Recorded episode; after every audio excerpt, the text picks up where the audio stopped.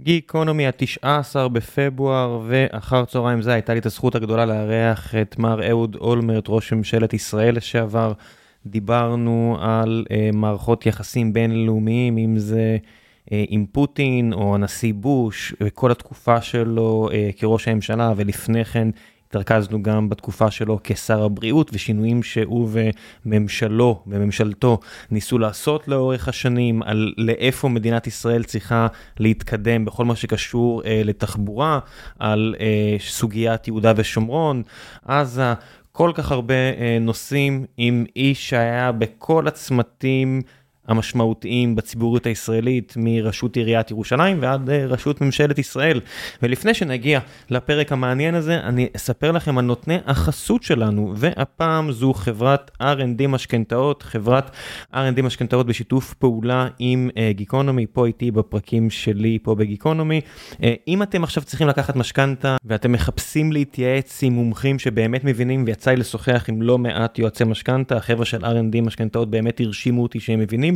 אז הנה, יש פה אה, אחלה הזדמנות, שיחת ייעוץ ראשונה בחינם למאזיני הפודקאסט, הם יסייעו לכל מאזינה ומאזין להשיג את התנאים הטובים ביותר האפשריים ובסביבת ריבית גבוהה כמו הסביבה הנוכחית, החלטה כזו שלכם יכולה להיות שווה לכם המון המון כסף, אז תדברו עם מומחים, תדברו עם יועצים, תעשו מה שצריך כדי להשיג גם לכם את העסקה הטובה ביותר, חפשו R&D משכנתאות בגוגל או אה, תיכנסו ללינק שאני אשאיר לכם בדף הפרק.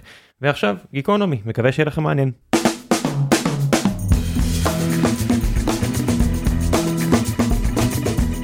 גיקונומי פרק 852 ואחר צהריים זה יש לי את הזכות הגדולה לארח את כבוד ראש הממשלה לשעבר מר אהוד אולמרט מה העניינים? אהלן. הטייטל בסדר? מה? הטייטל בסדר? אהוד זה מספיק מכבד אותי. שמע עשית עוד דברים היית גם ראש עיריית ירושלים בכל זאת לא מעט.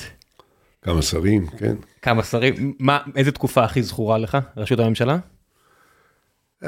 אתה יודע, אם אני לא אגיד ראשות הממשלה, אז יישמע קצת אה, באיזשהו מקום מתנשא, או, או באיזושהי סוג של אה, אה, הצטנעות מזויפת. אז, אה, אבל אני אומר שאחד התפקידים הכי משמעותיים שעשיתי בחיי, זה היה שר הבריאות. תרחיב. שר הבריאות, תשמע, אני הנחתי, אני, אני עם צוות שלם של אנשים, אבל בתקופה של שנתיים, ממשהו כמו מאי שנת 90 ועד יולי שנת 92, שבה בו, ביום שבו התחלפה הממשלה ורבין חזר להיות ראש ממשלה, אנחנו הנחנו את היסוד לרפורמה אולי אחת המשמעותיות ביותר שנעשו במדינת ישראל, זה רפורמה במערכת הבריאות. אני הצלחתי, בעקבות הדוח של ועדת נתניהו, של הדודה של, שעסקה במערכת הבריאות, הקמתי צוות, עבדנו בצורה אינטנסיבית, באמת מאוד מרתקת ומעניינת.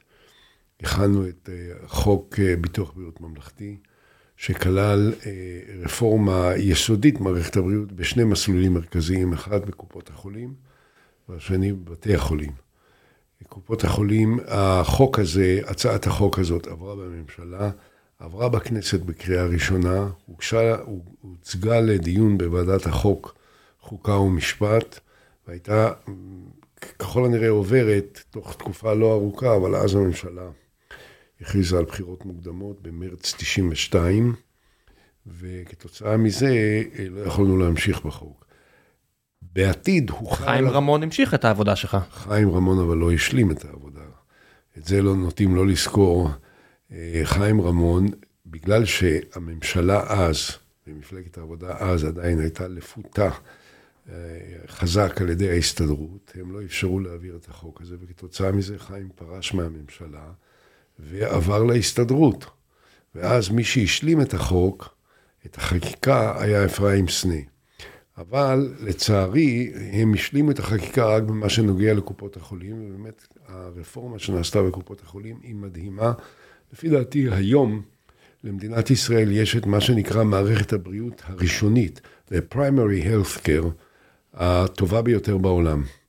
וזה מה שעזר לנו להתמודד עם מגפת הקורונה בצורה כל כך יעילה. לא הממשלה ולא משרד הבריאות, זה הכל יחסי ציבור, חנטריש, ההופעות כן, זה היה עשר שנים של... של הרבה תיקונים, בין 84 ל-94, נעשו הרבה מאוד תיקונים מבניים במשק. כן, אבל, אבל זה נעשה, כן, בעיקר בין 92 ל-94.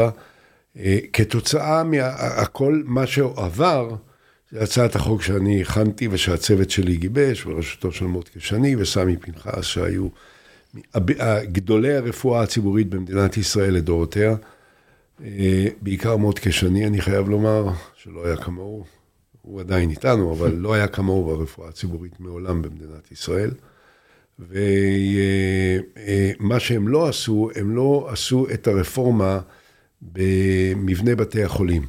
אני התכוונתי שבתי החולים הציבוריים יהיו תאגידים עצמאיים שלא למטרות רווח. כל בית חולים יהיה אה, כפוף לדירקטוריון שיוקם, עוד פעם, כחברה ציבורית שלא למטרות רווח, ומשרד הבריאות לא ינהל, משרד הבריאות רק יקבע סטנדרטים ויפקח על קיומם. את זה לא עשו, ולכן עדיין החלק הבעייתי במערכת הבריאות היום במדינת ישראל זה בתי החולים.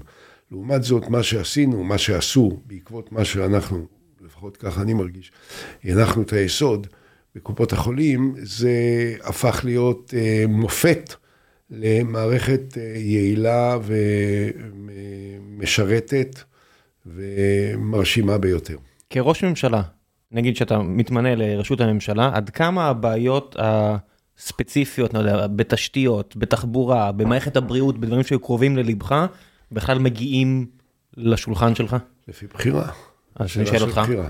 תראה, אני, בוא, אני לא אשיב על השאלה בנוסח שהיא נשאלה, מה יהיה אם אני מחר אהיה ראש, ראש הממשלה, אבל אני יכול להגיד לך שברגע זה, אם אתה שואל אותי מה צריך לעשות, יש לי סדרה מאוד ארוכה של רפורמות שאני חושב שאפשר אה, לקיים. שישנו את פני החברה הישראלית, את פני מדינת ישראל, את ערך החיים במדינת ישראל, את איכות החיים במדינת ישראל. יניחו אותה ליסודות הרבה יותר בריאים, הרבה יותר נכונים והרבה יותר מבטיחים. למשל, אחד הדברים הראשונים שהייתי עושה, הייתי משקיע במערכת החינוך. אני מתחיל מזה שלא הייתי נסחף להגדלת התקציב בתחום הביטחון בצורה מטורפת, כפי שעושים הולך לקרות. עכשיו. כבר, כבר בעשר השנים האחרונות, תקציב אה, מערכת הביטחון היה בערך ב-25 מיליארד שקל מעל למה שמערכת הביטחון באמת צריכה. לפי מה קובעים דבר כזה? אני בשעתו הקמתי, בפעם הראשונה בתולדות מדינת ישראל, ועדה שתגדיר את צורכי הביטחון ותקבע את תקציב הביטחון מסגרת מדויקת למשך עשר שנים קדימה. זו הייתה ועדת ברודט, שהוקמה בשנת 2007, בראשה עמד דוד ברודט, שהיה אחד מכלכלני המקרו הטובים ביותר במדינת ישראל. היו חברים בה אלי הורוביץ, מנואל טרכטנברג, קרנית פלוג, אה, אה, היה אלוף אה, איתן בן אליהו מחיל האוויר, אלוף אילן בירן, שהיה מנכ"ל משרד הביטחון. היה אילן מזרחי שהיה ראש המל"ל. בקיצור, הייתה ועדה מעולה שדנה ועסקה בנושא הזה והגדירה תקציב של 54 מיליארד שקל לעשר שנים, מ-1900, מ-2008 עד 2018, לכל שנה 54 מיליארד, שזה כולל את כל סיוע החוץ. כאשר כל שנה המערכת הביטחון צריכה להתייעל בשלושה מיליארד שקל שכאילו היו מפונים מתקציבים קשיחים כדי להקצות אותם בתוך ה-54 מיליארד, אבל לכל מיני יהודים אחרים. אילו הדבר הזה היה מתנהל, אז uh, מדי שנה היה נחסך, חוץ מהשנה הראשונה שעוד התקציב נקבע, כשאני ראש הממשלה ואז אני נצמד ל-54 מיליארד שקל, משנה אחת ואילך כל התשע שנים התקציב היה בין 70 ל-80 מיליארד שקל בשנה.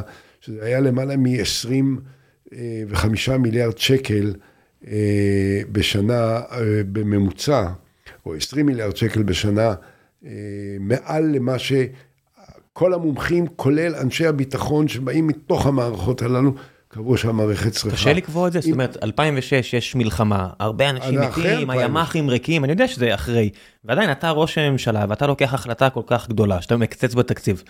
ישנים טוב בלילה? לא קיצצתי, הגדלתי. לא, אני אומר, אתה רוצה עכשיו למשל למנוע, הרי אני מניח שראשי מערכת הביטחון באים, רק רוצים להגדיל, להגדיל, להגדיל, מפחידים אותך. אני, תשמע, אחד הדברים שלמדתי, למדתי להאזין היטב, היטב, בתשומת לב, בקפדנות, בנדיבות, להמלצות של הגנרלים, אבל לקבל את ההחלטות, לאו דווקא, או לא בעיקר, בדיוק לפי מה שהם חושבים או הם רואים את הדברים. יש תמיד ראייה, לפי דעתי, לאזרח שמנהל את המערכות שהיא יותר רחבה, צריכה להיות.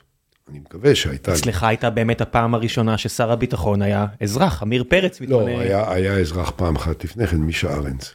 נכון, אבל, אבל מישה כותב על ביטחון, מתעסק עם ביטחון, הוא כמעט בשר מבשרה של מערכת הביטחון. לא, אצלך הגיע אבל... מישהו כמעט חיצוני. תראה, אה, א', הגיע מישהו חיצוני, ואני חושב שהיה שר ביטחון טוב, דרך אגב.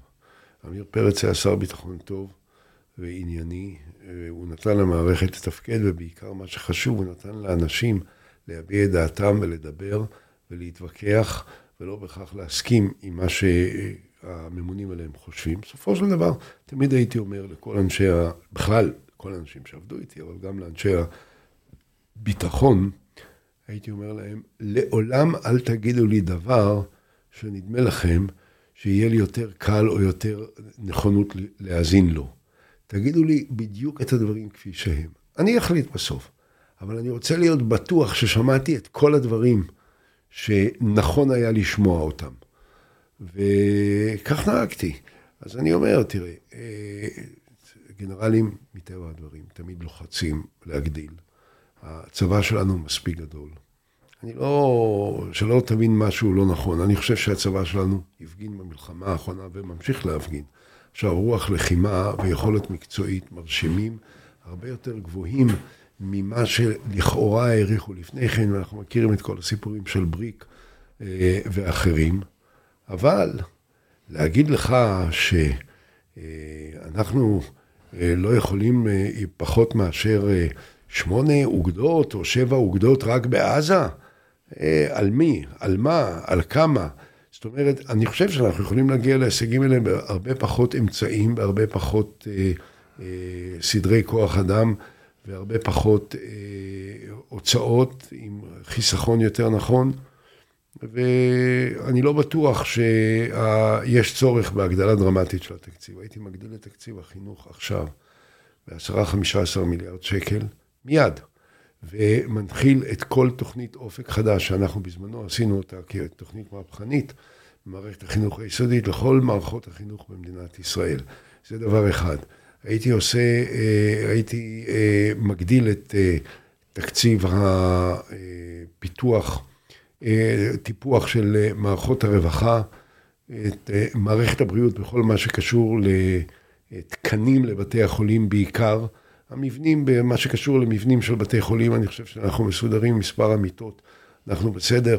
יכול להיות שפה ושם צריך להוסיף מכשירים, אני יודע, אומרים שמספר ה-MRI שנמצא במדינת ישראל הוא יחסית קטן ביחס לאוכלוסייה בהשוואה למדינות נראה לי שהכל בטל בשישים לעומת מספר הרופאים והרופאות שיש כאן. אז זה הבעיה, הבעיה והאחיות והאחים כמובן. הבעיה העיקרית, כשאנחנו, בשעתו שהייתי שר בריאות, היינו במצב של העודף הגדול ביותר של אה, רופאים, בעיקר בגלל הרופאים שהגיעו מרוסיה. היה לנו אז רופא לכל 160 נפש במדינת ישראל, שזה היה המספר הכי, שיעור הכי גבוה בעולם.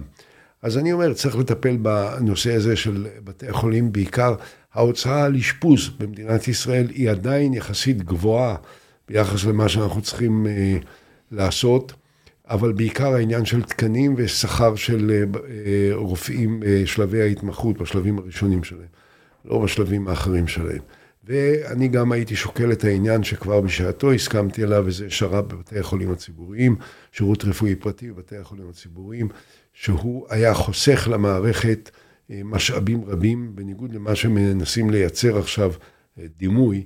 הרפואה הפרטית במידה רבה ביותר חיה על חשבון המערכת הציבורית שלנו.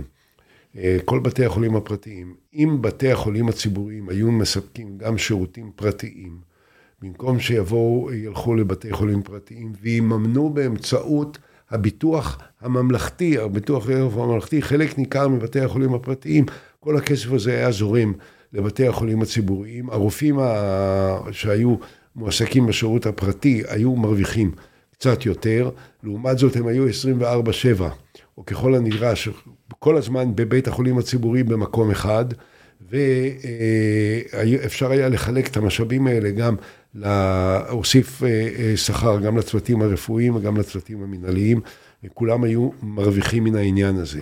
אז זה דבר נוסף. הייתי אה, בונה רכבת קלה, סליחה, רכבת מהירה, מנהריה לאילת, רכבת שנוסעת 400 קילומטר לשעה, גם במקביל ובצמוד למערכת של הייווי.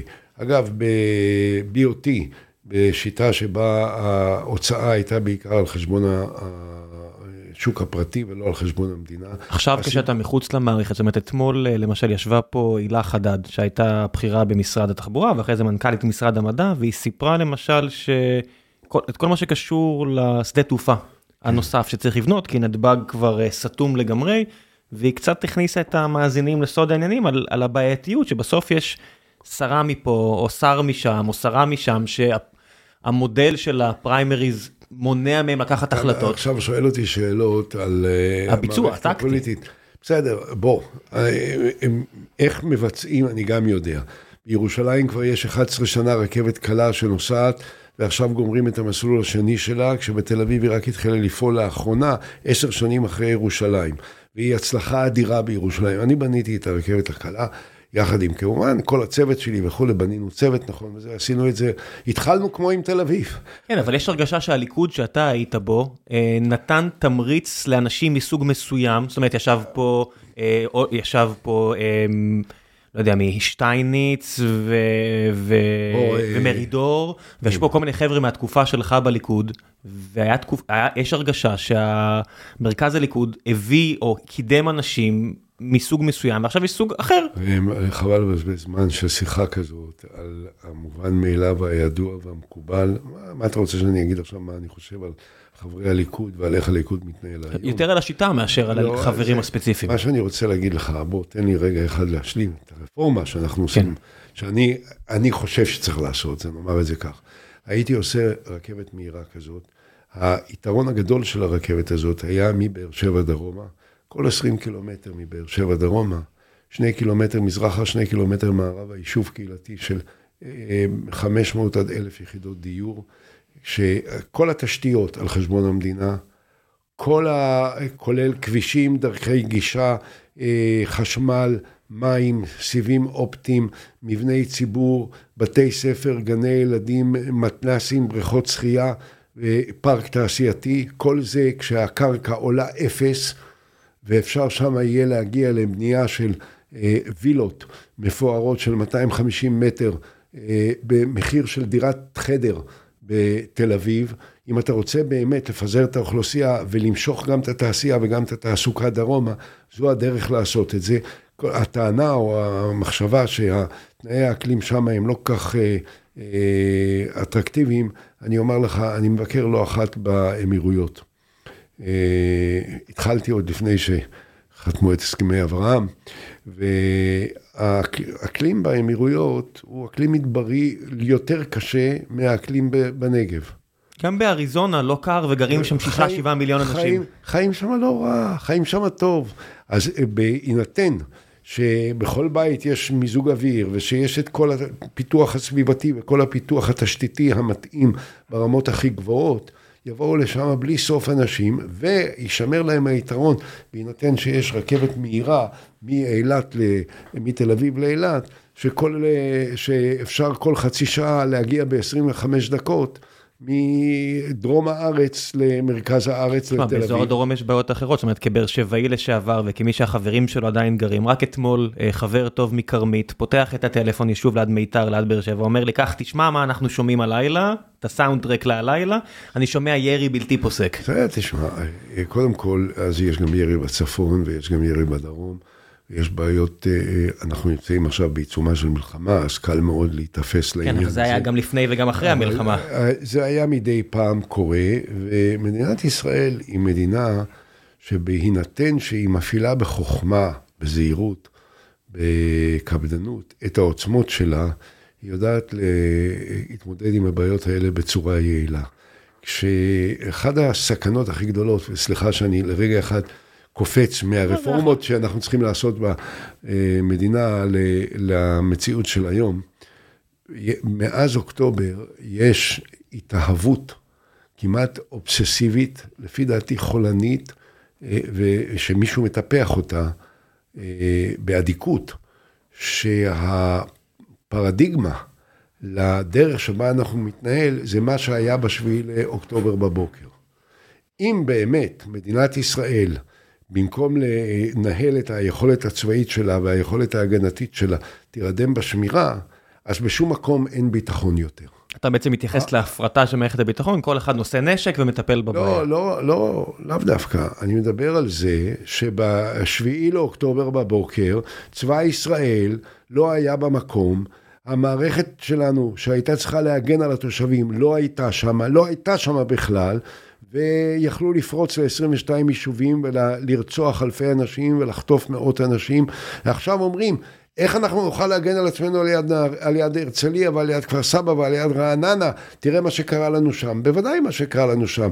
בכל, כשהבנק הכי טוב בעולם, שיש לו את המערכת השמירה והאבטחה הכי מתוחכמת בעולם, אם היא לא פועלת, גנבים יפתחו את הדלת הראשית, ייכנסו לחדר הכשפות, יצאו את כל הכסף וילכו משם בלי בעיות. אז מה, זה בגלל שהמערכת לא, לא שווה? לא. זה בגלל שאי אפשר להגן על הבנק? לא. זה בגלל שהתרשלו בצורה מופקרת ולא הגנו עליו. וזה מה שקרה לנו שם בדרום, אבל זה לא יכול להיות פרוטוטיפ. הדברים האלה, אי אפשר לבנות את עתידה של מדינת ישראל, אי אפשר לבנות חזון לעתידה של מדינת ישראל, על סמך הפחד האובססיבי הזה מכמה אלפי מחבלים, שיש לנו את כל היכולות, את כל האמצעים, את כל הכישורים, את כל הנכונות. כדי לבלום אותם ולפגוע בהם ולמנוע מהם להפריע לשגרת חיינו, וזה מה שצריך להיות. זה נכון יהיה בצפון, זה נכון יהיה בדרום. אני אומר רק ש-60% משטחה של מדינת ישראל הוא ריק, הוא לא מיושב, הוא, הוא פוטנציאל לפיתוח אדיר ולשינוי כל מערכות החיים שלנו. אם אנחנו נשקיע בזה, אם במקום להשקיע בפיתוח התשתיות ביהודה ושומרון, במה שבסוף יישאר בידי הפלסטינאים ובדין, כן, אנחנו נפתח את זה בדרום, במקום שהוא שלנו, נפתור גם את בעיית הבדואים בדרום, גם את בעיית, בעיית היהודים בדרום. אנחנו ניצור כבישים ואמצעי תחבורה מודרניים, מתוחכמים וכדומה, שישרתו את כל האוכלוסייה במדינת ישראל. וגם אה, נפתח את התשתיות אה, לפארקים תעשייתיים, בעיקר בתחומי ה, בתחומים שבהם אנחנו מצטיינים ושאנחנו יכולים להצטיין, וזה בתחומי ההייטק והטכנולוגיה המתקדמת וכדומה, אם אנחנו נשקיע שם אה, את הכספים. אבל זה אי מאוד גדול, שמה שציינת על יהודה ושומרון, אתה מי כמוך יודע, כמי שהיה בשיחות, בשיחות עם אבו מאזן ואחרים, שזה לא סוגיה פשוטה. אין שום דבר פשוט בחיים, צריך להתמודד איתו. אנחנו לא רוצים להתמודד איתו. אנחנו לא רוצים לפתור את הבעיה הפלסטינית. אנחנו רוצים להפוך אותה לבעיה נצחית, כי ככל שהבעיה הזאת קיימת, ככה אנחנו יכולים להצדיק את העובדה שאנחנו צריכים להחזיק בכל השטחים, ואם אפשר גם לגרש משם את התושבים הפלסטינים. אם לא כך רוצים ללכת מרצונם, נשרוף להם את השדות, נעשה להם לינצ'ים, נשרוף להם את הכפרים, ואז או שהם יסתלקו, או שאנחנו נגרש אותם, ונספח את השטחים, זה מה שאנחנו רוצים, זה מה שהממשלה... לא יודע מי זה אנחנו, אבל אה, כן. לא אני, אבל זה הממשלה הנוכחית, שראש הממשלה שלה, אה, אה, בן גביר, סליחה, בן גביר הוא ראש הממשלה בפועל, הוא בעצם מגדיר את הכיוון. ו... עד כמה אתה חושב שאתה היית קרוב לפריצת דרך מהבחינה הזו? תראה, הייתי קרוב מאוד, אין ספק. אגב, שלא יהיה ספק, התוכנית שאני הגשתי אז, אין בלתה. יכול להיות שנעשה הסכם עם הפלסטינאים עכשיו, יכול להיות שעוד שלוש שנים, יכול להיות שעוד חמש עשרה שנה, כשהוא ייחתם ההסכם, הוא יהיה ההסכם שאני הגשתי. אין בלתו, כי אין יותר מה להציע להם, אין פשוט יותר מה להציע להם, ולא מגיע שנציע יותר, כי אנחנו הצענו את כל מה שנכון היה להציע, כדי לתת פתרון אמיתי, רציני, אחראי, מאוזן, מבוסס ויציב. לבעיה שלנו עם הפלסטינים. ישבה פה לפני כמה שבועות אה, שכנה שלך מפעם, אה, עינת וילף, שאם אני לא טועה גרה לידך בירושלים, ואמרה ש... גם אם אתה היית קרוב, בסופו של דבר, על סוגיית הפליטים, אף אה, מנהיג פלסטיני לא יכול לחתום. שטויות. כולם יכולים לחתום. כש... מה נאמר לך בשיחה סגורה על הסוגיה הזו? אם, אם אתה יכול, מותר לך בכלל לחשוף. הוויכוח שלנו היה מספרים לא משמעותיים. אה, ממש כש... ננקבו מספרים? בוודאי. אה, כשאבו מאזן ישב עם קונדליסה רייס, הוא אמר לה שברק הבטיח לו 60 אלף אה, פליטים להחזיר למדינת ישראל. אז היא אמרה לו, הוא לא הבטיח לך 60, הוא לא הבטיח לך 40. בסוף היא אמרה לו, תקשיב, מספר הפליטים שתוכלו להחזיר למדינת ישראל יהיה כמספר האנשים שאתה יכול לדחוף למוקטעה ברמאללה. אז כמה אתה יכול לדחוף למוקטעה? 20 אלף, אם אתה אה, דוחס אותם היטב לתוך שטח המוקטעה? אז זה פחות או יותר מה שאפשר היה. אני הצעתי הרבה פחות. הסכמתי כאילו במשא ומתן להחזיר הרבה פחות, אבל הייתי עם עצמי מוכן לאפשרות שברגע האחרון הם ילחצו בנקודה הזאת ואני אתגמש עד כדי 20 אלף. אל תשכח דבר אחד, שעל פי ההצעה שלי, אנחנו מורידים למעלה מ-350 אלף פלסטינאים שהם תושבי מדינת ישראל היום. במזרח, במזרח ירושלים. במזרח ירושלים. אז מורידים 350 ומקבלים 20, עדיין נטו הקטנו את מספר הפלסטינאים ב-330 אלף, שזה שינוי מאוד משמעותי. זה צריך להיות טירוף לא להסכים לזה. אבל... אה, והרגשת שזה לא נופל על אוזניים ערלות, שיש שם מקום להסכמה. אז אה, תשמע, היה ויכוח, תראה, בסופו של דבר, לפי דעתי, אבו מאזן נמנע מלחתום על ההסכם בגלל שלוש סיבות. שלושתן לא מעידות על uh, עוצמה מנהיגותית. אחת, אני הייתי לימדק במידה מסוימת, ברווז צולע. היה כבר לקראת סוף כהונתי כשהודעתי שאני מתפטר וכולי. אז הייתה לו, אה, היה לו פחד שהוא... שהוא יסכים והמדינת ישראל... שהוא, לא, שהוא אחרי שהוא יסכים, מדינת ישראל תיסוג בה, מי שיחליף אותי ייסוג בה וכולי וכולי. תכף אני אגיב על העניין הזה. הדבר השני שהוא... אה, לפי דעתי הרתיע אותו, זה העובדה שבאו אליו כמה אנשים בכירים ביותר, כולל מהממשלה שלי, ואמרו לו, שמע, אל תחתום, תחכה לנו. תחתום איתנו, אולמרט הוא כבר, אה, הוא כבר ליים דק, או אולמרט הוא כבר ברווז צולע, אי אפשר לסמוך על מה שהוא מבטיח וכולי. אה, והדבר השלישי, זה העובדה שהוא בעצמו פחד, לא היה לו את האומץ לעשות את הצעד הנוסף הזה, שמנהיגים שמשנים היסטוריה, משנים חיים, עושים. כעסת עליו? מה? כעסת עליו? כעסתי, אבל מה, זה לא, הוא לא חבר שלי, הוא לא שותף שלי, הוא יריב, הוא אויב. הוא אויב מהצד השני, שיצטרך להגיע איתו... אבל זה עדיין בן אדם שיצא לך לשבת איתו בחדר עשרות שעות, שעות. מאות שעות. וכעסתי, כעסתי, התאכזבתי, הוא יודע שהתאכזבתי, אנחנו, תראה, אנחנו המשכנו להיות בקשר, אני לא, אמרתי לו, העלבת אותי, אני לא מדבר איתך יותר, כן? אה, עכשיו, אני חושב שהוא עשה את טעות חייו, מדוע? לא יכול היה להיות לו מצב יותר טוב מאשר שאני מגיש לו את ההצעה, הוא מסכים להצעה הזאת, בא מישהו אחריי, ישראלי, ואומר, אנחנו נסוגים מההצעה שאנחנו הצענו, שישראל הציעה, שישראל הסכימה, שישראל הגישה את זה, שממשלה שנהנתה מרוב דמוקרטי בכנסת הציעה את זה, ואנחנו קיבלנו, עכשיו אחרי שקיבלנו את ההצעה אתם מתנגדים. זה היה משנה, היה משנה את כללי המשחק בעולם לטובתם ונגדנו. ואת זה הם פספסו, כי בכל מקום אמרו להם, בסוף אתם לא מסוגלים לקבל החלטה, אתם לא מסוגלים להגיד כן, כשכבר מציעים לכם הצעה, וכולם הסכימו שההצעה שלי היא הצעה אופטימלית, לא יכולה להיות יותר טובה, אז אתם לא אומרים כן. לפניך הגיעו שני ראשי ממשלה שגם הציעו, הרי גם אהוד ברק וגם אריאל שרון הציעו הצעות uh, רחבות, אריאל שרון אולי עשה את זה טיפה יותר חד צדדי, אבל גם היה לו תוכנית. אריאל שרון לא הציע שום הצעה לא לשלום כולל. אריק שרון עשה את ההתנתקות מעזה, זה הכל. לא, קראתי לא מזמן את הביוגרפיה שדוד לנדאו כתב עליו, אריק, והוא מציין שם שבכל זאת התוכנית הייתה רחבה יותר. אתה היית שם בתור שר, אז אני לא יודע, אתה יכול לדבר... אני הייתי חלק מהתוכנית. כן, בגלל זה אני שואל אותך. התוכנית הייתה לסגת גם מ-17 יישובים ביהודה ושומרון. ומי ששכנע את אריק לא לעשות את זה היו האמריקאים, שאמרו לו, אתה לא תהיה מסוגל לבצע את זה, בואו נתחיל יותר למה? בקטן. כי הם חשבו שלא, תראה, העובדה היא שהמשאל שעשינו בליכוד אז, הרוב הצביע נגד ההתנתקות בכלל. זאת אומרת, הרי, הרי כל הפיצול שבסופו של דבר הביא להקמת קדימה, נבע מן העובדה שהבנו שהליכוד נגרר הרבה יותר ימינה מההנהגה שלו, מההנהגה שלפחות באותה תקופה הייתה אריק, ומי שתמך באריק, אני הייתי אולי הבולט והיותר אגרסיבי מבין השרים שתמכו במהלך הזה, ולכן לא הייתה לנו ברירה אלא לפרק את הליכוד ולהקים? את קדימה. לא. לא הרגשת שיוך ביתי, או לא יודע מה, זה בכל זאת הייתה המפלגה תראה, שלך. אני שומע, מכיר את... בוא, זה פוליטיקה. פה האחריות היא לגורל מדינה, לגורל עם. ולכן ההתאהבות במסגרות פוליטיות היא מוגזמת. כן, גם, לא גם. צ'רצ'יל שהיה פוליטיקאי אה, לא פחות מכם, עבר היה מ- יותר. ממקום למקום. כן, ממקום למקום, מקום למקום. בסופו של דבר, אף אחד לא מזכיר את זה.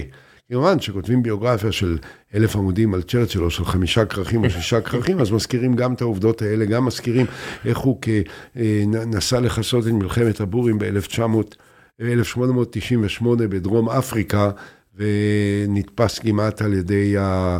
למה כמעט? הוא היה שבוי, ברח. לא, הוא ברח, כן, כן. ולכן אני אומר, הוא ברח, ובסופו של דבר הוא אה, הסתובב שעות, ימים, ב-No Man's Land, במקום ללא זהו, ובסוף הגיע לאיזה בית אחד, דפק על הדלת, ופתחו לו, ואז הוא ניסה להגיד משהו, ואז בעל הבית אמר לו, מיסטר צ'רצ'יל, זה המקום היחידי בטווח של אלף קילומטר ששמח לראות אותך.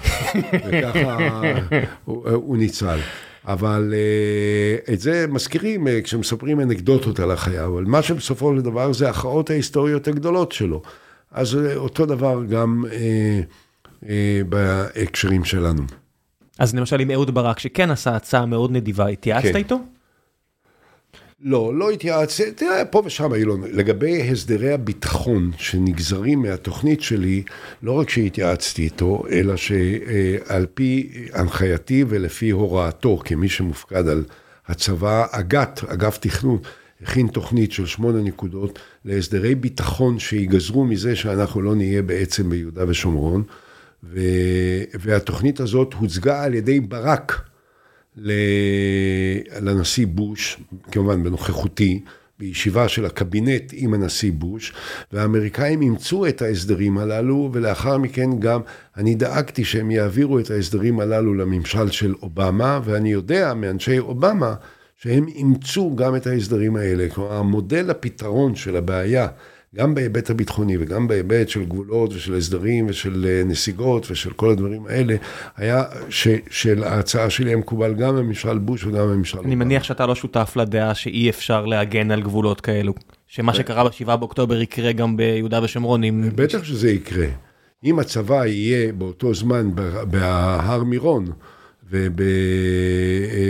ובאיזה קבר אה, אה, אחר בגליל, ולא אה, לא ישמור על הגבולות. כשלא שומרים על הגבולות, אפשר לפרוץ אותם. כששומרים, אי אפשר לפרוץ אותם. אנחנו מדינה, תראה, יש איזושהי דיספרופורציה, כמעט הייתי אומר מעוררת אה, חמלה, אלמלא זה היה כרוך באמת בקיומנו. לפני חמישה חודשים, ראש הממשלה הזה אמר שאם האיראנים יתחילו איתנו, איראן, אנחנו יודעים להשמיד אותם. עכשיו שחמשת אלפים מחבלים פלסטינאים מתפרצים מעזה, אין להם טנק אחד, אין להם נמרה אחת, אין להם מטוס אחד, אין להם טילים בליסטיים, אין להם כלום. וראש הממשלה הזה אומר, אנחנו עכשיו מנהלים את מלחמת הקיום של עם ישראל. מה יקרה כשנצטרך להילחם באיראן? אז יש פה הגזמה מטורפת.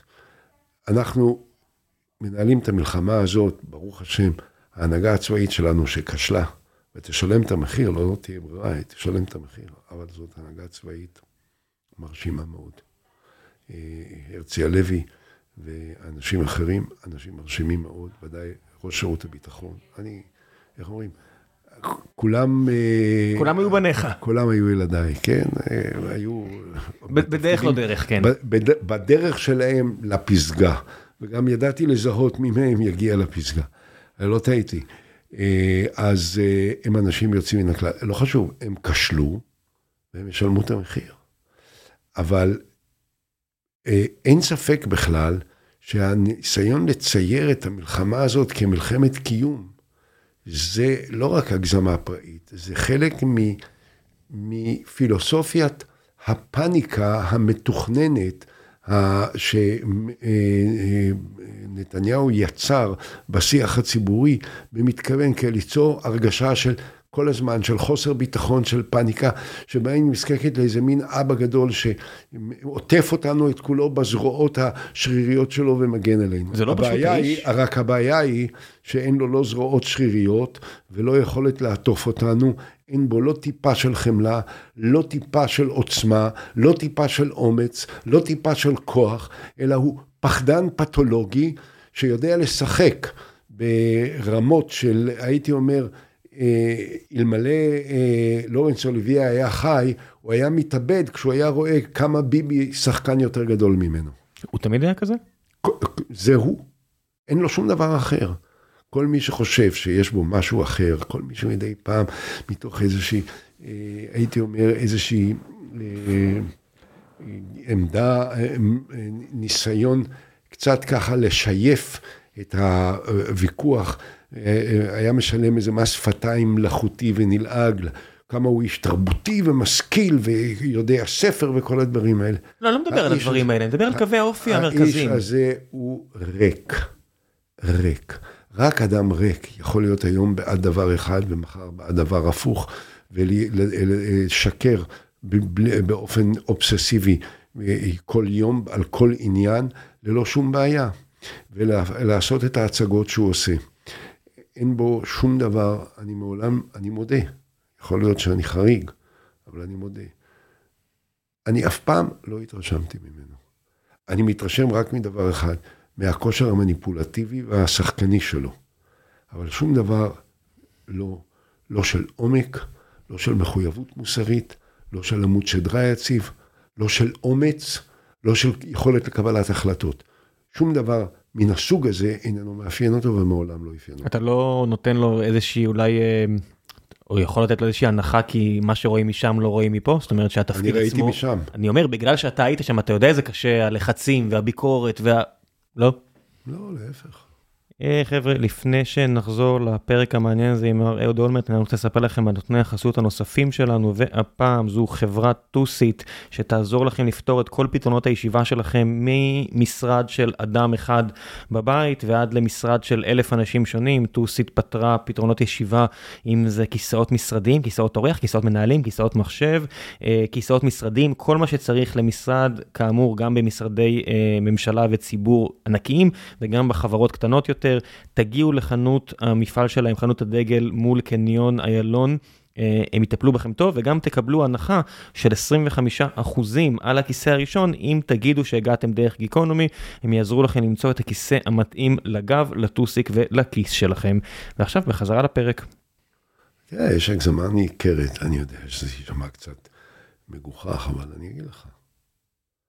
תפקיד ראש הממשלה הוא תפקיד קשה.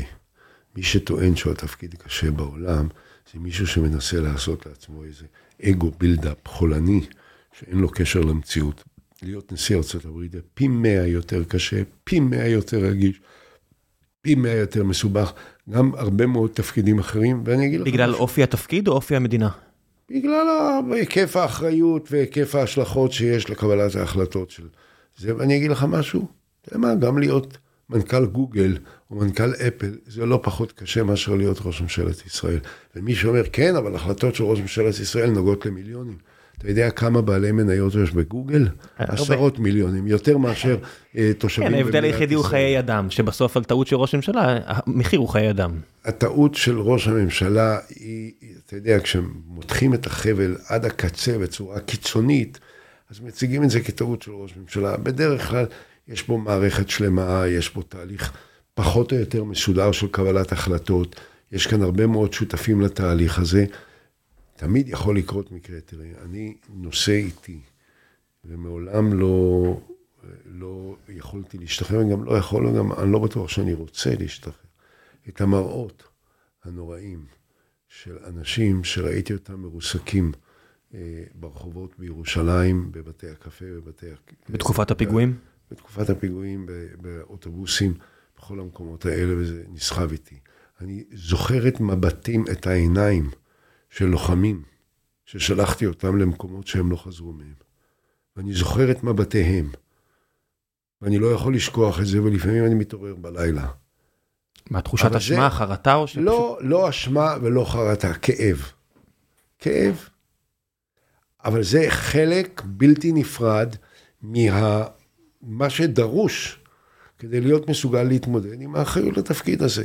אז אה, אני לא מזלזל באחריות, אני לא מזלזל במשמעות, אני לא מזלזל בקושי. זה humanly possible, זה אפשרי מבחינה אנושית. אה, לנהל מדינה זה אפשרי מבחינה אנושית. זה נכון שזה מורכב, ויש מפלגות, ויש פוליטיקה, ויש אינטרסים, ויש חרדים, ויש חילוניים, ויש ציונים דתיים, וזה... בסדר. אה, יש, צריך לבנות מערכות מתאימות. תראה, מה שאנחנו עשינו למשל בתחום המערכת ציבורית במדינת ישראל, שכבר לוקחים את זה for granted, אז שוכחים, אבל לא נורא. למה אתה מתייחס? הואיל ומישהו אחר לא עושה, עושה את זה עבורי, אז אני אעשה את זה. תראה, הפכנו את משרד ראש הממשלה למשרד המטה הלאומי, מה שלא היה מעולם, והקמנו את המועצה הלאומית לכלכלה ולחברה. רגע, תסביר מה ההבדלים, תסביר מה היה. שהפך להיות גוש, גוף המטה. שמנהל את כל הסוגיות הלאומיות בתחום הכלכלי והחברתי. מעולם לא היה כזה דבר. מה היה לפני? לפני כן היה פקידי האוצר, הם היו מחליטים שהם לא מתקציבים, ובזה זה היה נגמר, וכולם אמרו, הם שולטים בעניינים, הם מכתיבים וכולי. לא עוד. לא עוד. מדוע? כי יש המועצה הלאומית לכלכלה ולחברה, וכשמגיעות סוגיות שלא נפתרו, מביאים את זה אליה. והיא מחליטה, אם היא מתפקדת כמו שצריך, תראה, אם היא מתפקדת, אם מי שעומד בראשה, אני עמדתי בראשה, הייתי מנואל טרכטנברג, שהוא איש משכמו ומעלה, אז זה הפך להיות גוף שהיה לו גוף בעל השפעה מכרעת בכל העניינים הכלכליים והחברתיים של מדינת ישראל. הקמנו את המועצה לביטחון לאומי, שיניתי את החוק בעקבות מלחמת לבנון השנייה והלקחים שהפקתי ממנה. הקמתי אה, מועצה לביטחון לאומי שלא הייתה כמוה מעולם, שזה גוף מטה, דרך אגב הגוף שבגללו ביבי ייפול גם בוועדת חקירה.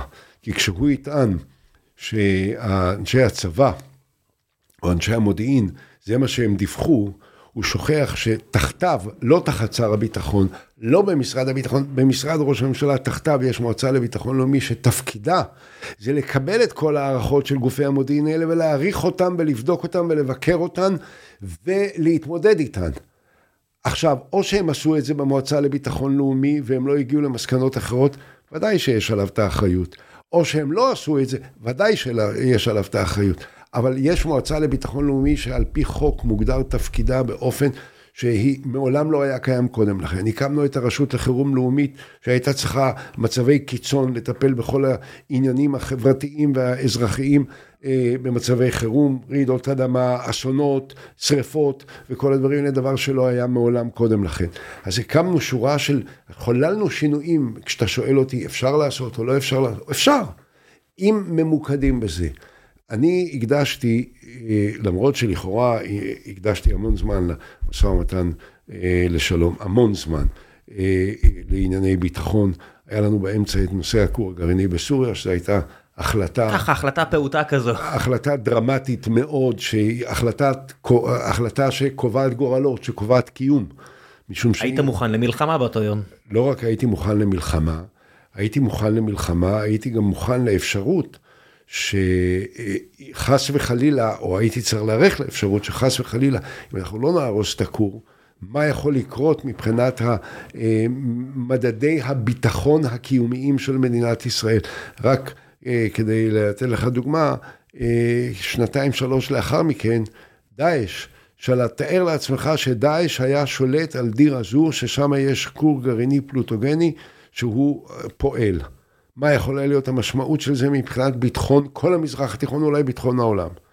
אז כל ההחלטות האלה היה צריך לקבל, אבל בדרך היה צריך לטפל בטיפות חלב, וגם טיפלתי בזה. והיה צריך לטפל במערכת הבריאות, והיה צריך לטפל במערכת החינוך, והיה צריך לטפל בסל התרופות, והיה צריך לטפל בבעיות התחבורה, והיה צריך לטפל ביחסי הסחר של ישראל. מה אתה הכי מצטער שלא טיפלת? זאת אומרת, אני מסתכל למשל על, על המתחים שקיימים היום בין הציבור החרדי לחילוני, וכראש עיריית ירושלים לשעבר, זה נושאים שאתה מכיר היטב. יש משהו שאתה מצטער שלא עשית? אה, אני מצטער שלא יכולתי לעסוק יותר בנושאי חינוך, שלא יכולתי לעסוק יותר בנושאי תשתיות, שלא יכולתי לעסוק יותר בכל הנושאים שבעצם אמרתי לך שהיום הייתי מחולל בהם רפורמה, אילו יכולתי, ושהם לא טופלו במשך 15 שנה. אפילו לא עוסקים בהם, בקושי עוסקים בהם. בקושי עוסקים בהם. בזמנו אני זוכר שעוד ישראל אה, כץ היה שר התחבורה, אז אה, פעם שוחחתי איתו. אז הוא אומר לי שראש הממשלה אמר לו, אה, נו, העמדתי לרשותך תקציבים לבניית כבישים. אז הוא אומר שהוא אמר לו, אני לא יודע אם הוא אמר לו, אבל זה מה שהוא אמר לי שהוא אמר לו. הוא, הוא, ישראל הוא איש הגון, דרך אגב. אני לא מסכים עם דעותיו, אני לא מסכים עם עמדותיו, אבל הוא איש ראוי. הוא אמר לי, שהוא אמר לביבי, לא, לא, את כל התוכניות לבניית כבישים עשה אהוד אולמרט. כי אני הכנתי תוכנית חמש שנתית בהיותי שר האוצר לפיתוח כל רשתות התחבורה של מדינת ורשתות התחבורה של מדינת ישראל. כלומר, צריך לעבוד. ראש ממשלה צריך לעבוד. אבל ראש ממשלה שקם בבוקר ולא מגיע למשרד לפני 11, כי הוא צריך שעה וחצי מהבוקר לבזבז על אה, מניקוריסטית ועל... אה, פדיקוריסטית ועל קוסמטיקאית ועל צביעת השיער ועל הדבקת השיער ועל כל הדברים האלה, זה משהו שמשקף איזשהו דגש אחר בהוויית הקיום האישית שלך. שמע, אתה אוהב ספורט, בביוגרפיה של כן. אגסי הוא אמר שהוא הפסיד גרנדסלאם פעם אחת כי הוא היה צריך להתעסק עם הפאה שלו, אתה יודע, זה משפיע, הכל משפיע. תראה, בהתחשב בעובדה שאגסי זכה בכמה וכמה גרנדסלאמים. כן, היה לא רע בסך הכל. ולמרות שהוא הפסיד, אה, הוא הפסיד את ה-US Open לפדרר, לפדרר שבעיניי הוא אה, המלך של כל הספורטאים. עם, עם כל הכבוד לג'וקוביץ ולרפה נדל וכל הדברים האלה. הגדול מכולם, הגדול, הכי גדול אי פעם, עדיין פדרר. אה, כן, אבל אגסי בסדר. אז אגסי התעסק ב... יש כאלה, אתה יודע, מה לעשות? מה? יש כאלה שיותר קשה להם לשחרר. אבל אה, הוא הפסיד גרנד סלאם אחד. ביבי מפסיד כל יום גרנד סלאם, בגלל העניין הזה. היית מגביל אה, כהונה של ראש הממשלה? זאת אומרת, מספר כהונות? כן, אני חושב ש... תראה, הרי אתה מכיר את הסיפור האמיתי, האמיתי, של ביבי ושל הכהונות. כשביבי עוד לא נבחר לראש ממשלה פעם אחת, היו בליכוד, חוץ ממנו אז, שלושה אנשים שהיה להם מעמד ציבורי מאוד אה, ככה מוערך ואטרקטיבי. אתה מדבר על 1995, 94? כן, כן. אוקיי. אחד מהם היה בני בגין, אחד מהם היה דן מרידור, השלישי הייתי אני, שהייתי ראש עיריית ירושלים. הייתי ראש עיריית ירושלים, זה תפקיד לאומי, אני ניצחתי בבחירות באופן דרמטי את טדי קולק, היה דרמה גדולה מאוד, וכולם אמרו, זה סולל את הדרך להתמודדות שלי. עכשיו, בינתיים ביבי כבר היה ראש הליכוד אז, והוא היה מועמד לראשות הממשלה, אבל הוא כל הזמן, זה אדם שחי כל הזמן בחרדות, אז הוא כל הזמן חשש שאני אנסה לטרפד אותו, להתמודד מולו, או לנסות overthrow, לנסות להדיח אותו, או משהו כזה. יום אחד הוא מצלצל ואומר, אני רוצה לבוא אליך ללשכה. אמרתי לו, ביבי, אתה ראש הליכוד, אני אבוא אליך. הוא אומר, לא, לא, לא, לא, שמעתי שיש לך לשכה יפה, אני רוצה לבוא אליך. אמרתי אוקיי. הוא בא אליי, הוא אומר לי, תקשיב, אני צריך ארבע שנים, זה מספיק לי. אני אעשה את כל הרפורמות, יחולל את הכל וכולי. הוא אומר, שמע, יש שני אנשים בארץ שמסוגלים לנהל את המדינה. הוא אומר, האחד זה אני, הוא, והשני זה אתה. הוא אומר, אני קדנציה ראשונה, אתה אחריי, אני מעביר לך את הקדנציה וכולי. היה ברור לי, הדברים ההזויים האלה הם של אדם חסר ביטחון, שפוחד שאני אתמודד איתו לפני שהוא נבחר בפעם הראשונה, אז הוא אומר לי, בואי, אל תפריע לי, כי אחרי זה אני... אמר לו, ביבי, מה זה הירושה של אבא שלך? מה זה? תעביר לי, לא תעביר לי. תעזוב את השטויות האלה. הוא אומר, ואמרתי לו, חוץ מזה, אמרת שיש לי לשכה מאוד יפה, ששמעת שיש לי, אז אתה רואה, לא, לא בוער לי לעזוב אותה, הכל בסדר. לימים... מה היו הנושאים שהוא דיבר עליהם שהפריעו לו, אתה זוכר? לא, הוא לא דיבר על נושאים מסוימים, הוא אמר, תשמע, אני צריך לעשות רפורמות וזה, לא יודע. לא, לא האמנת לו? לא, אבל חכה, זה לא נגמר. אחרי איזשהו, אני יודע, עוברים ימים וזה, אנחנו נפגשים, דן מרידור, אני מספר לדן, אתה יודע, דן, תשמע סיפור, נשמע לך הזוי, זה לא יכול להיות. אני אומר לו, אבל זה קרה. אני מספר לו שביבי בא אליי ואמר לי שיש שני אנשים שיכולים לנהל את המדינה, אחד זה הוא, אחד אני. וכולי וכולי. הוא אומר, מעניין, אתה יודע. לפני שבוע, שני האנשים האלה היו ביבי ואני, דן מרידור, בשיחה איתי. ואז כשדיברנו עם בני בגין, התברר שבשיחה עם בני בגין גם היו שני אנשים, הוא ובני בגין. זאת אומרת, מדובר פה על אה, משהו באמת שמעיד על איזושהי מניפולציה זולה, עלובה, שמעידה משהו על מבנה האישיות של האיש, שהכל אפשר במניפולציות ובעמדות פנים ובמשחקים, כאילו לקנות ליבם של אנשים. אה, אם אתה שואל אותי, בהתחשב בניסיון שיש לנו עם ביבי, כן. מצד שני... שתי כהונות? כן. מצד שני, שאני חושב על כך, אתה יודע, אני חושב על זה שאלמלא רוזוולט היה הולך לכהונה... טדי רצה שלוש. מה? טדי רצה שלוש. טדי רצה שמונה. לא, לא... אה, טדי רוזוולט. לא FDR, טדי, לא, טדי רוזוולט. רצה. כן, הדודן. הדודן שלו, כן. לא הדודן, כן, הדוד once removed. כן. הוא היה... אבל, אבל אה, אלמלא פרנקלין דלנו רוזוולט נתמודד על הכהונה השלישית, אז יכול להיות שאמריקה מעולם לא הייתה מצטרפת למלחמת העולם השנייה, וכל ההיסטוריה האנושית הייתה שונה לגמרי. והסיבה, הוא אמר מראש, לפני שהוא התמודד ב-1940 על הכהונה פעם שלישית, הוא אמר, אם הוא לא יהיה הנשיא, יש סכנה שאמריקה לא תצטרף למלחמת העולם השנייה, כשהיה ברור לו כבר אז שלא יהיה מנוס מזה. בסופו של דבר, אחרי אה, פרל הרבור, היפנים לא, החליטו בשביל האמריקאים. היפנים במידה מסוימת יצרו את האקלים הציבורי שהקל על ההצטרפות למלחמה. כשאתה רואה מהצד אנשים שאתה מכיר, כמו ג'ו ביידן ואחרים, שעומדים במשרה הזו והם צריכים להתמודד עם פוטין ולא יודע מה, החבר'ה באיראן והאירופאים והכל, אתה מסתכל מהצד ואומר, הנה תפקיד אחד שאני שמח שאני לא צריך לעשות? לא, לא יודע, תראה, בשביל זה אתה צריך להיות נשיא אמריקה. כשאתה נמצא אה, בתפקיד של נשיא אמריקה, עם כל העוצמות שיש לאמריקה, עם כל ה... המשאבים האדירים, עם, עם הגודל, עם כל הדברים האלה, אז הסיפור אחר, אז אני לא בטוח שזה היה מרתיע אותי. אבל uh, תראה, אני צריך להתמודד, ראש ממשלת ישראל צריך להתמודד עם פוטין גם כשהוא ראש ממשלת ישראל. ו... איך זה קורה? זאת אומרת, אתה נתקלת בפוטין בכל מיני סיטואציות אפילו כבן אדם. זאת אומרת, איך, איך... תראה. איך, איך, איך משחקים בין רוסיה, לארצות הברית, לערב הסעודית, לאירופאים, לכל, להודו, אתה יודע, הרבה, נורא קל לי, לבקר לי, מהצד. היו לי אה, המון שיחות עם פוטין.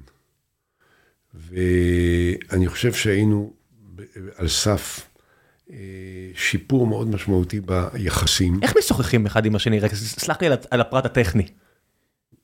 אנגלית? מדברים, ב, דיברתי איתו אנגלית בלי מתרגם בפעם הראשונה כשאני לא הייתי ראש ממשלה והוא עשה לי אה, ארוחת ערב בביתו באופן פרטי, בבית הפרטי שלו. ואז באמצע השיחה הוא אמר למתרגם תצא. אז שאלתי אותו מה קרה, אז הוא אמר, אני לוקח שיעורים, שיעורים באנגלית, כל יום 20 דקות. אז הוא היה כבר בשלב שבו הוא היה יכול, ל, ל, לא יותר מדי רהוט, אבל עדיין לדבר אנגלית באופן שאפשר היה to להחליף אה, דברים. אבל תראה מה, אה, איך מדברים עם פוטין ואיך מדברים עם אה, ראש ממשלת אנגליה או נשיא ארצות הברית או נשיא ברזיל. לא יודע, ראש ממשלת אנגליה או ברזיל הם מועמדים נבחרים, יש דמוקרטיה, יש מערכות. במקרה של רוסיה זה משהו טיפה אחר, לא? תקשיב, היו לנו שיחות, אחלה שיחות, עם כל ה... בסוף זה בני אדם. צריך לדעת איך לדבר עם בני אדם. אחד הדברים הכי חשובים שאני למדתי, זה שתמיד טוב לתת למי שאתה משוחח איתו, מי שאתה צריך ליצור איתו איזשהו תהליך של קבלת החלטות, של עבודה, של אה, זה, לתת לו הרגשה שהוא מייצג משהו נפלא. אה, אני, היה לי כלל.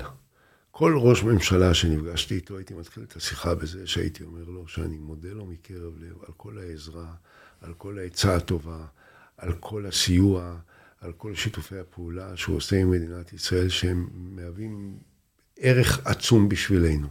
היה לפחות מקרה אחד, אני לא אגיד איזה ממשלה, אבל באמת ממשלה שזה היה נשמע קצת מוגזם, שאמרתי לו את הדברים האלה, ואז הוא התכופף ואמר משהו לאיש שלו שישב לידו. בשפה שלא הבנתי. לימים האיש הזה אמר שראש הממשלה, שהוא שמע אותי אומר את זה, הוא אמר לו, תגיד לי, הוא יודע מי יושב, אולי הוא יתבלבל על מה הוא מדבר וכולי, אבל זה אף פעם לא מזיק. אבל כשאתה רואה למשל, אה, זאת אומרת, לי נורא קל לדבר מהצד, אבל כשאני למשל ראיתי את הפוסטר, אני הולך ברחובות העיר פה, וראיתי פוסטר ענק שבנימין נתניהו לוחץ יד ל... למר פוטין, ובתקופה הזאת פוטין כבר uh, נמצא בתוך אוקראינה, אחרי 2014, אחרי כל מה שהוא עושה. לא, אבל אחרי 2014 הוא לא נמצא באוקראינה. הוא נמצא בקרים. בקרים. כן. קרים זה סיפור בעייתי. כי קרים, אם היום, אם היית אז עושה משאל חופשי, דמוקרטי, חד משמעי, מה רוצים תושבי קרים, היו אומרים לך להיות ברוסיה ולא באוקראינה. וקרים הייתה חלק מאוקראינה. אז קרים זה לא המקרה הכי טוב והכי קלאסי וכולי. חוץ מזה שצריך להסתכל, אני אומר לך עכשיו, תשמע, אני חושב, ואמרתי את זה כשהתפרצה המלחמה בינינו לבין, ה, בין הרוסים לבין האוקראינים, אמרתי שהתגובה הישראלית הפושרת וה, והפתלתלה והזהירה שאיננה רוצה לגנות את הרוסים הייתה טעות חמורה ביותר. אבל בואו נסתכל על זה לרגע, אני אומר את זה אחרי שסיימתי אתמול לקרוא את הספר על... על uh, משבר הטילים בקובה. ספר היסטורי מאוד, uh, מאוד מקצועי, שכתב דניס, uh, uh, מרטין uh, שרווין, שהיה היסטוריון uh, מאוד מוערך, הוא כתב גם את הביוגרפיה של אופנהיימר, שעל בסיסה עשו כן. את הסרט של uh, אופנהיימר, שעכשיו הוא מועמד לכל הפרסים בזהו. תראה, אה, נורא קל לדבר. כן. לא, ברית נאט"ו הוקמה כדי להיות ברית נגד רוסיה. ברית הגנה נגד רוסיה. נגד רוסיה. עכשיו, הברית הזאת בהתחלה הייתה מבוססת על מדינות מערב אירופה. אחרי שהגוש הסובייטי התפרק, לקחו את פולין, לקחו את צ'כיה, לקחו את ארמניה, או לא את ארמניה, את... גיאורגיה, לטביה, ליטא. לא, לא גיאורגיה, אבל חלק מהמדינות האלה, והפכו אותן לחלק מנאטו. גיאורגיה לא, אני... חלק מנאטו, כן. הכל נגד הרוסים. ואוקראינה, שתמיד הייתה בתשתית, באתוס הרוסי ההיסטורי, תמיד היה מקום בעל חשיבות אדירה ורגישות עצומה, רצו להפוך אותה למדינת נאט"ו. אז להגיד לך שאילו זה היה קורה אצלנו, או אילו זה היה קורה ליד הגבול האמריקאי, הם לא היו רגישים לזה, הם לא היו מחפשים דרך להגיב על העניין הזה, הדברים האלה מצוירים. ואני אומר לך, כמי שמגנה את מה שהרוסים עשו ואת ההתקפה שלהם וכולי, אבל להגיד לך שלא הייתה כאן התגרות בלתי זהירה של ארצות המערב ברוסים, אני אגיד לך מה פוטין אמר לי.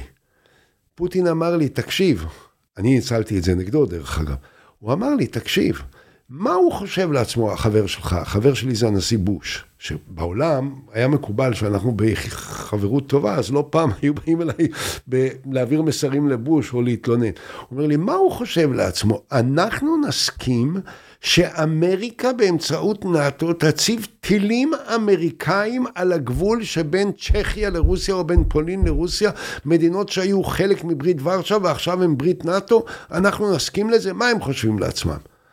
טענה לא בלתי מבוססת, הוא אומר, מה היה קורה, אם, מה קרה בקובה, כמובן, אה, זהו, ומה קרה ב... ומה קרה ב... ב הוא אומר, מה היה קורה אם היינו שמים, אה, היו שמים טילים רוסיים בפנמה? אמריקה לא הייתה מגיבה? או במקסיקו אמריקה לא הייתה מגיבה? זה לא משהו תיאורטי, זה מה שקרה. אה, לא, הם לא, בקובה. הם רצו להציב בקובה, ואמריקה כמעט יצאה מלחמה גרעינית בגלל זה. סליחה. ומה לגבי הטילים של אמריקה בטורקיה, טילי יופיטר, שהרוסים הזהירו את האמריקאים לא לשים אותם בטורקיה על יד הגבול הרוסי? סיפור הוא יותר מסובך, ואני אומר לך כמי שממש מעודכן בכל הפרטי הפרטים, בסופו של דבר משבר הטילים בקובה נפתר כאשר הרוסים הוציאו את הטילים אה, מקובה, אבל האמריקאים אחרי ארבעה חודשים הוציאו את הטילי יופיטר מטורקיה. זה לא היה. מה? שמע, אני ראיתי ראיון של פוטין לטאקר קרלסון שהוא סיפר, הוא בקולו אמר שהוא הציע לקלינטון שרוסיה תצטרף לנאטו, אני לא יודע בדיוק מה זה אומר שרוסיה תצטרף לנאטו, ושקלינטון אמר אני אבדוק ואני אחזור אליך, והוא בדק ואמר לא. בסדר, אני לא יודע, אני לא מכיר את הסיפור הזה. זה סיפור שפוטין מספר, כן? כן, אבל אני יכול להגיד לך דבר אחד שאני אמרתי לפוטין, תגיד לי משהו, אתה שם טילים רוסיים על הגבול של אה, ישראל עם סוריה, אנחנו לא יכולים לסבול את זה. אתה מעודד מלחמה וכולי וכולי. משום שברגע שאתה מספק להם טילי הגנה כל כך אפקטיביים, יש להם פיתוי יותר גדול להתקיף. אז אז הוא היה אומר... אתה מתייחס ל-S300. לא, לפני ה-S300, הוא לא הציב בסוריה, כל זמן שאני הייתי ראש ממשלה, לא הציב S300 אף פעם. יש לי על זה גם סיפור, אבל זה זה משהו שדובר עליו ביניכם? בוודאי, משהו שנוגע לאיראן. אבל כשאני אמרתי לו את זה, הוא אמר לי, מר אולמרט, ראש הממשלה, אני מתפלא עליך. הטילים האלה הם טילים הגנתיים. אם המטוסים שלך לא יהיו מעל, מעל דמשק, הם לא יפגשו את הטילים שלי. לימים, כשהוא דיבר איתי על הטילים האמריקאים בגבול פולין, אה, רוסיה או צ'כיה רוסיה, ואמר לי, תשמע, מה הם חושבים לעצמם וכולי, אמרתי לו, Mister President, אני מתפלא עליך. הטילים הללו הם טילים הגנתיים. אם המטוסים שלך לא יהיו מעל ורשה ולא יהיו מעל uh, פראג, הם לא יפגשו את הטילים האמריקאים. מה האינטרס שלהם בכלל לשים את הטילים האלה בתוך סוריה? מה, יוקרה בינלאומית? לא, כפי שהוא אמר לי, אנחנו, אני לעולם לא אתן לפגוע לעולם לא ייתן לפגוע בביטחון של מדינת ישראל. אבל אני לא אוותר על שום עמדת השפעה ועמדת כוח שיש לי בכל מקום שיש לי. ו- והוא אומר, יש לנו אינטרסים בסוריה, אנחנו מעצמת על, אל תשכח את זה. היה מאוד חשוב לו תמיד להבדיט, להב... להב... להפגין את העובדה שרוסיה היא מעצמת על, היא לא איזושהי מדינה שאמריקה יכולה לעשות מניפולציות איתה וכדומה. אה, אבל אה, לכן אה, זה מה שהיה חשוב לו, חשוב לו לשמור על האינטרסים הרוסיים בכל מקום. יחד עם זה, כן. יחד עם זה, זה נכון שאחרי שאנחנו הרסנו את הכור הגרעיני בסוריה, והוא לא ידע מקיומו של הכור הגרעיני.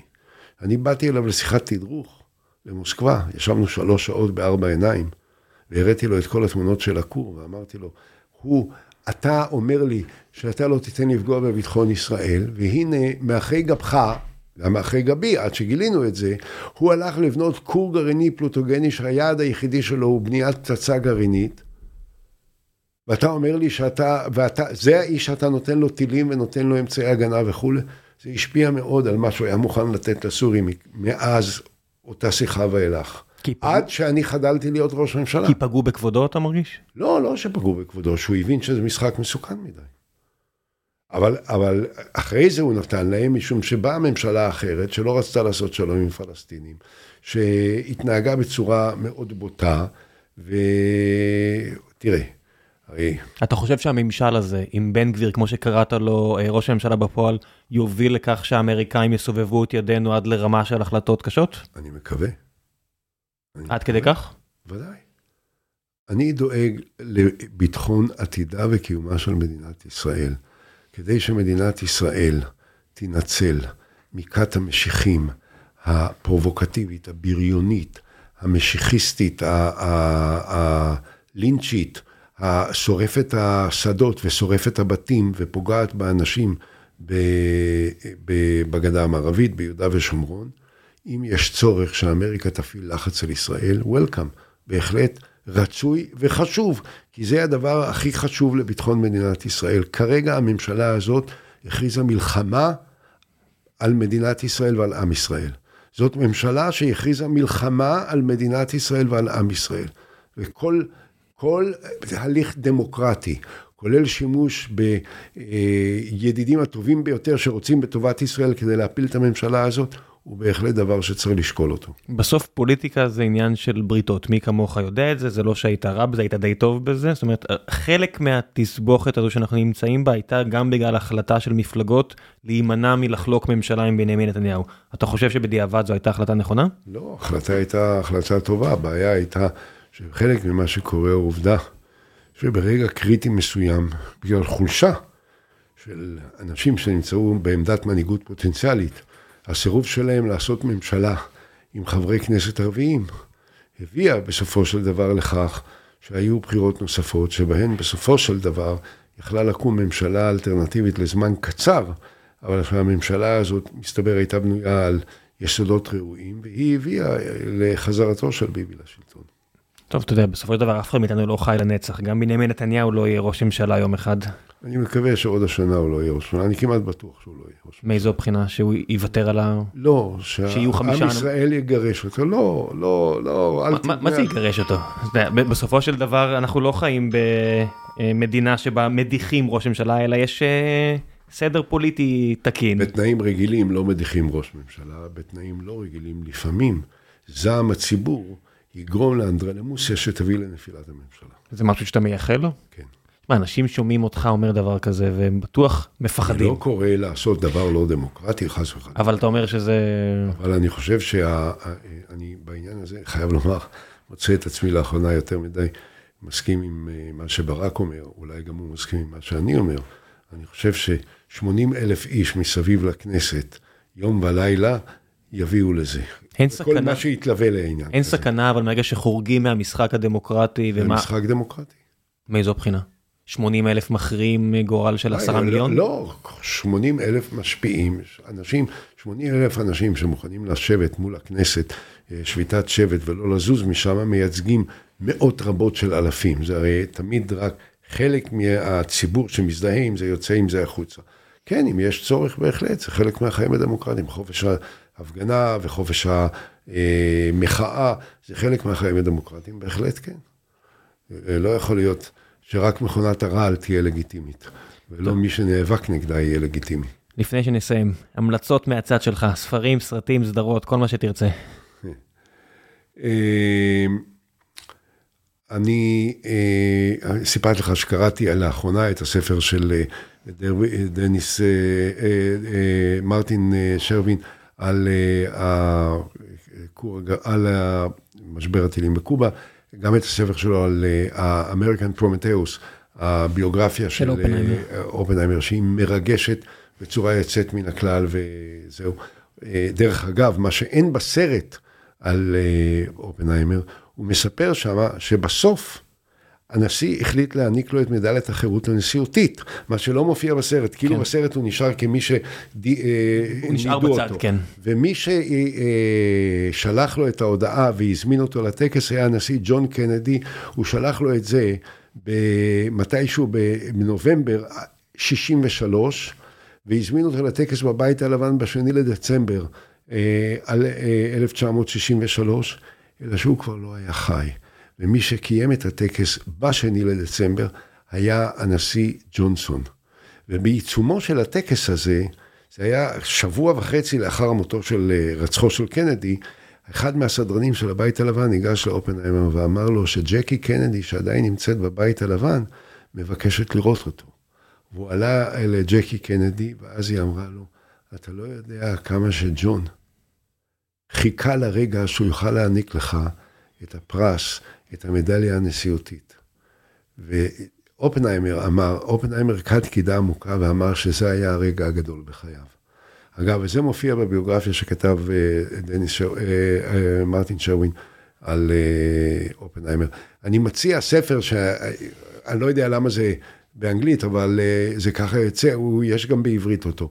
חיים קטנים של הניה ינגיארה, סרט, ספר, ספרות יפה, בלי שום, אה, לא פוליטיקה ולא ביוגרפיה ולא שום, על ספר מרגש בצורה מדהימה, שאני אה, אה, כבר קראתי אותו לפני כמה שנים, קראתי אותו בעברית, קראתי אותו באנגלית, היא כתבה אחרי זה עוד סרט, בדרך לגן העדן, שהיה קצת פחות טוב, אבל הספר הזה, היא אמריקאית שנולדה בהוואי, והיא עורכת מדור חשוב בניו יורק טיימס, לייפסטייל, וקוראים לה האניה ינגיהרה, והיא כתבה ספר חיים קטנים, שזה ספר... אדיר. פשוט אדיר, מרגש על, אה, כן. על, ושאלה קטנה אה, כן. אחרונה, כי הבטחתי לצוות שלך שאני אשחרר אותך בזמן, אז שאלה אחרונה. ביתר ירושלים, ניו אינגלנד פטריוטס ומדינת ישראל, מי יחזור אה, לקחת תואר? אני ש... אני מקווה שמנצ'סטר יונייטד.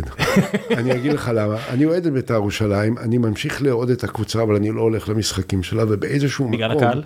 כן, באיזשהו מקום, אני חושב שהקהל של בית"ר ירושלים הוא בן גביר. ולכן אני רוצה שהקהל הזה יחטוף סטירה. אני אומר דבר שהוא מנוגד לכל האינסטינקטים, כי כשאני רואה את הקבוצה והיא חוטפת גול, זה בכל זאת פוגע בי, כי אני אוהד אותה. אבל אני לא יכול לשאת את האווירה שקיימת סביבה, את הקהל שקיים סביבה ואת מה שזה מייצג בחיים הציבוריים של מדינת ישראל. אז ניו אינגלנד או ישראל, מי יחזור uh, לעמדה טובה ראשון? Uh, אני חושב שיש סיכוי לא רע שישראל.